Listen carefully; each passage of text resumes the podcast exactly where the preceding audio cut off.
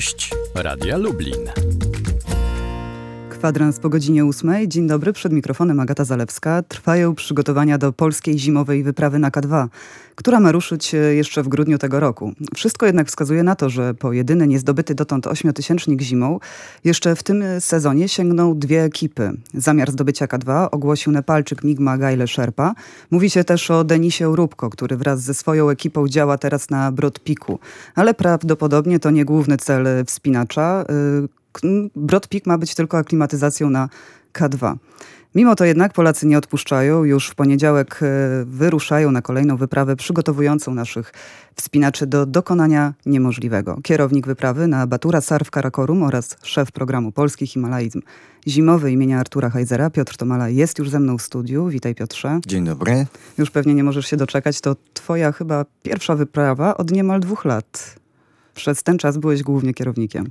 Tak, e, nawał spraw związanych e, z organizacją mm, przygotowań i już tej wyprawy docelowej na K2 spowodował, że nie mogłem sobie pozwolić na wyprawy poprzednie, czyli na lotce na Nanda Devi, ale przy ten moment, e, że ruszam, wylatujemy w poniedziałek celem Celem Batura Sar, wysoki siedmiotysięcznik, kolejny etap przygotowań właśnie do, do tego K2 e, zimą tego roku, późną jesienią wyruszymy. Czy ta przerwa wpływa na twoje samopoczucie? Jakieś większe nerwy związane z wyprawą? Taki większy niepokój? Nie, e, nie mogłem się doczekać, szczerze mówiąc. To jest coś, co naprawdę e, uwielbiam robić. E, to moja pasja. Pojadę, będę e, w swoim żywiole.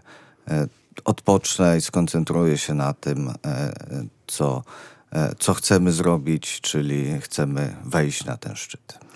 Batura Stara, jak już e, sam wspomniałeś, mierzy prawie 7800 metrów. Jest to dosyć wysoki siedmiotysięcznik, jak często sam podkreślasz, mało eksplorowany. Dotąd niezdobyty zimą.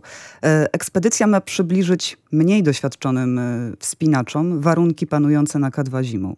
Dokładnie tak. E, Batura leży jeszcze bardziej na północ niż K2, także spodziewamy się również e, trudnych warunków e, zimowych. Sprawdzałem w ubiegłym tygodniu prognozy pogody pod K2 i pod Baturą i okazało się, że pod Baturą jest nawet zimniej niż pod K2. Na szczycie jaka jest temperatura?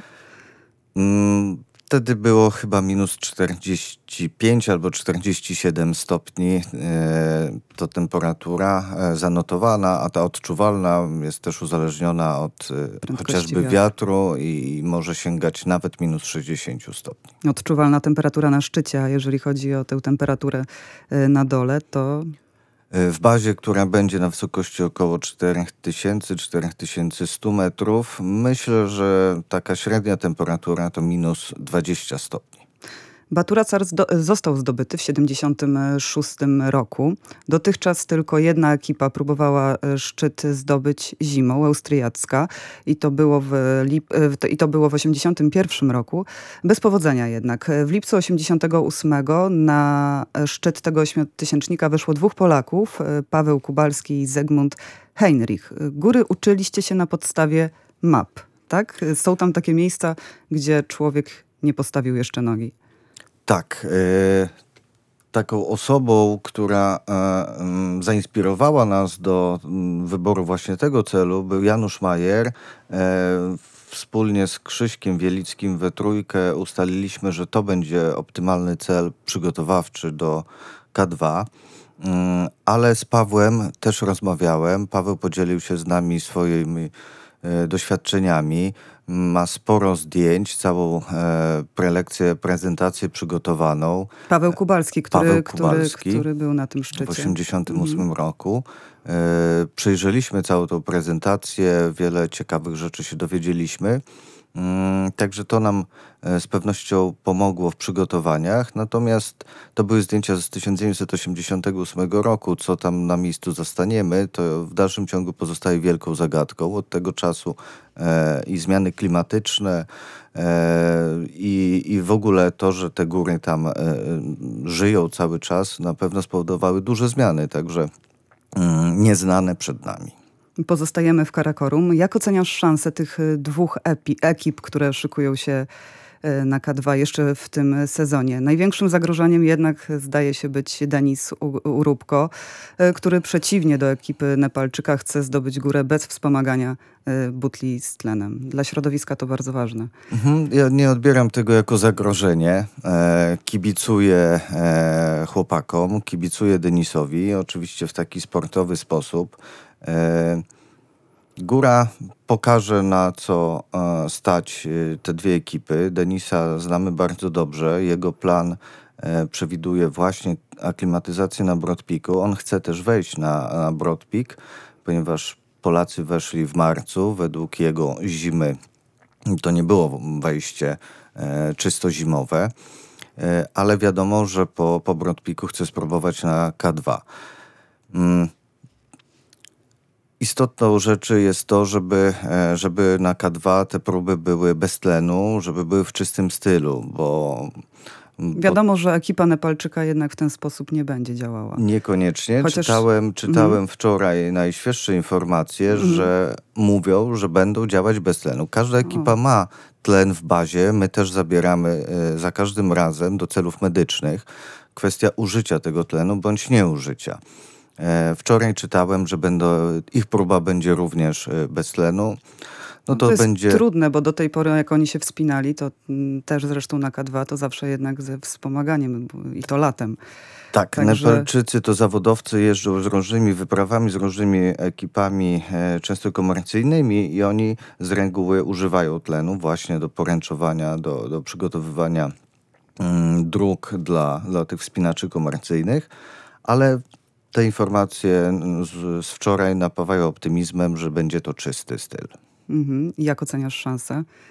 Tutaj pojawiają się 10%, co zresztą tak ocenił to Leszek Cichy, y, jeżeli chodzi o Denisa Urubko. I myślę, że na takim poziomie e, te szanse pozostają. E, oczywiście karty będzie rozdawać tam pogoda. Denis e, świetnie zna K2.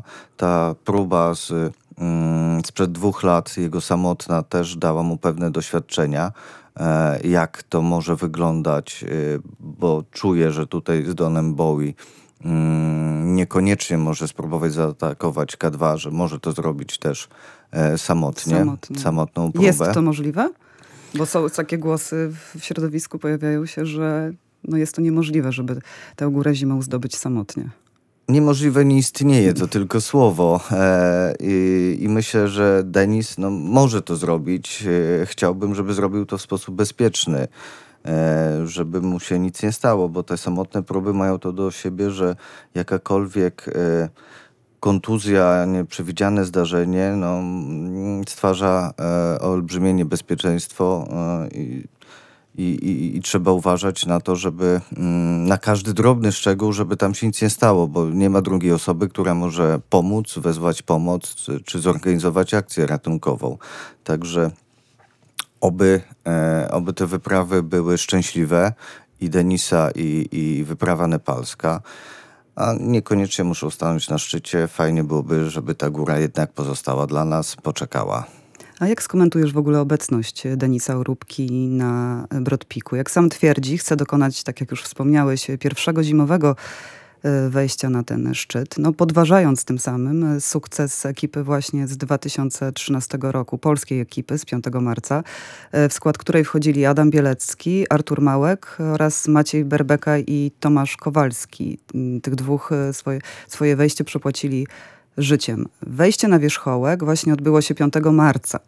W światowym himalaizmie uznawane jest jako zimowe, wciąż jako zimowe, ale przez Denisa Róbkę, który już, jak, jak już powszechnie wiadomo, zimę, uważa, znaczy uważa, że zima kończy się wraz z końcem lutego, no to dla niego to już nie było zimowe wejście. No i właściwie sama odpowiedziałaś sobie na swoje pytanie. W światowym himalajzmie wejście Polaków jest uznawane za wejście zimowe. Według Denisa nie. Każdy może mieć swoje zdanie na ten temat i wyrażać swoje opinie.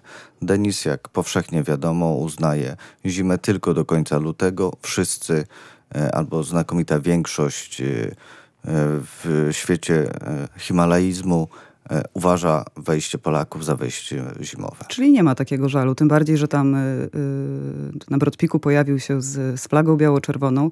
No i gdzieś tutaj ten dysonans jednak można dostrzec, że podważa gdzieś ten nasz sukces. Tak, puszcza oczko w naszą stronę, e, zna doskonale nasze plany. Rozmawiałem z nim w ubiegłym roku dwa czy trzy razy. Wie, że chcemy w tym roku jechać. Być może zabezpiecza się, że na wypadek, gdyby w tym roku jemu się nie udało, żeby spróbować podziałać z nami.